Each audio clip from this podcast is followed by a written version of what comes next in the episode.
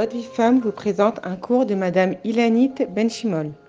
Alors, dans la paracha de cette semaine, parachat Pekoudé, d'accord, qu'on a lu Shabbat, on voit que Moshe, il annonce devant toute l'assemblée des bénis Israël de quelle façon les biens, l'argent et l'or qui, ont été offerts par le peuple ont été utilisés. En fait, Moshe, il va rendre des comptes précis et montrer au béni Israël où est parti l'ensemble des dons, des troumotes que tout le Ham Israël a fait.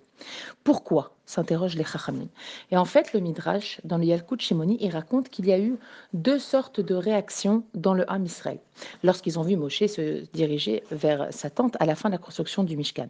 Alors certains se sont mis à critiquer Moshe en disant Regardez-le, oh là là, il a le cou bien gras, dis donc. Hein.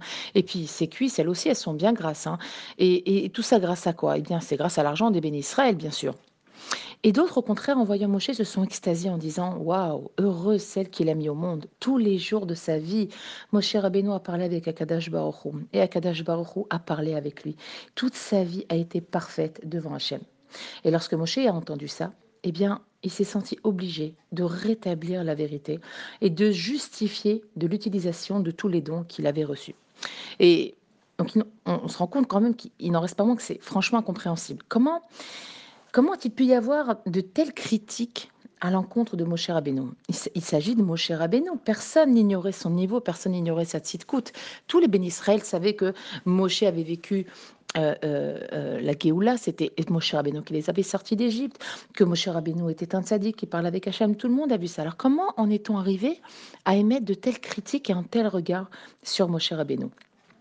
Et là, il existe un klal dans le monde, une généralité, un fondement de base qui concerne chacun, qui est quoi?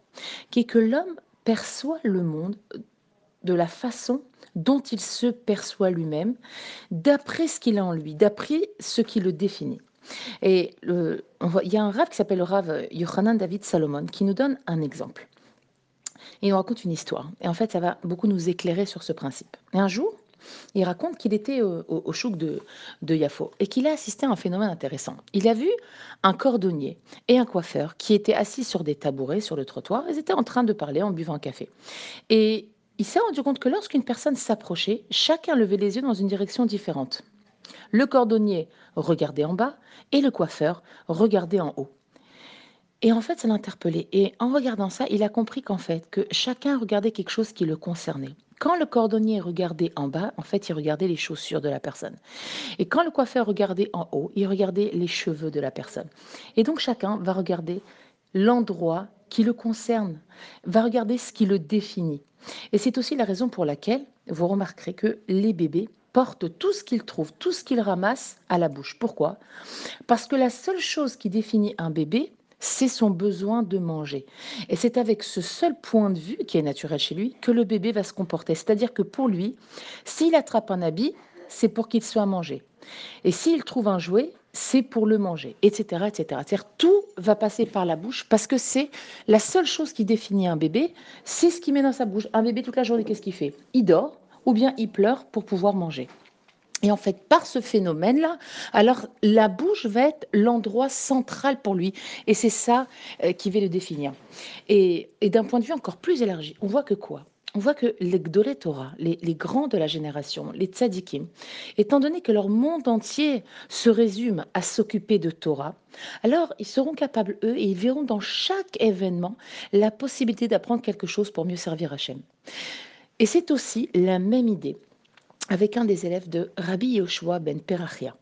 Lorsque euh, Rabbi Yoshua ben Perachia, euh, à un moment donné, sa vie, elle a été menacée, il était en danger, il a dû partir avec ses élèves en Alexandrie, en, Égypte. Et en chemin, il s'est arrêté dans une auberge.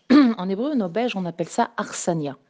Mais sauf que Arsania peut être aussi la traduction de l'aubergiste, la, femme aubergiste. Et donc en arrivant, Rabbi Yoshua ben Perachia, il, s'est senti réconforté. Il a dit Waouh, Kamana et Arsaniazo, qu'est-ce qu'elle est belle cette Arsania et en fait, quand il a dit Arsania, il a parlé de l'auberge. Mais son élève qui était près de lui lui a dit Oui, c'est vrai, mais elle a les yeux qui louchent un peu. Le s'est retourné choqué, il s'est emporté en disant Mais je ne parle pas de la femme, je parle de l'auberge. Comment peux-tu penser une seconde que, qu'il s'agit du regard que j'ai porté sur une femme? Il lui dit Mais apparemment, toi, c'est là où se trouvent tes pensées. Si tu as pensé une seconde que moi, je pouvais parler de la femme, c'est que toi, c'est la femme que tu as regardée et pas l'auberge. Et donc, tu n'as visiblement pas le mérite d'être mon élève. Et donc, qu'est-ce qui s'est passé? Il l'a mis en chérem, en excommunion. C'est-à-dire que on n'a pas le droit de lui dire bonjour, il n'a pas le droit de compter dans le minyan, etc. Plein d'alachotes qui concernent la personne qui est excommuniée.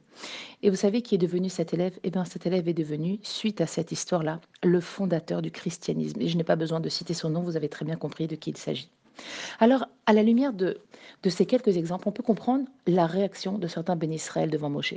Et en fait, tout celui dont l'argent était un sujet de grande importance dans sa vie, tout celui dont l'argent est une quête existentielle, il ne pourra pas imaginer que Moshe ait reçu autant d'argent sans en prendre au moins une partie pour lui.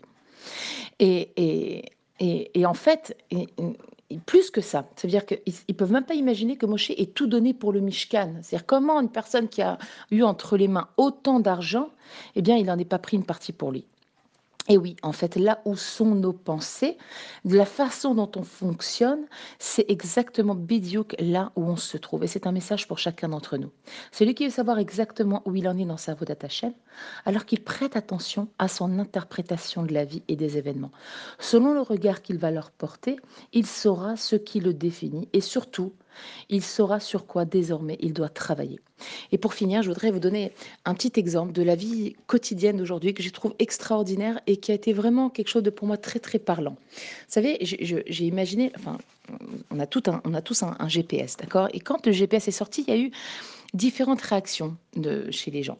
Et et en fait, il y, a, il y a eu deux types d'attitudes différentes qui m'ont permis justement de comprendre cette notion-là de qu'une personne se définit par rapport à ses pensées, par rapport à ce qu'il est.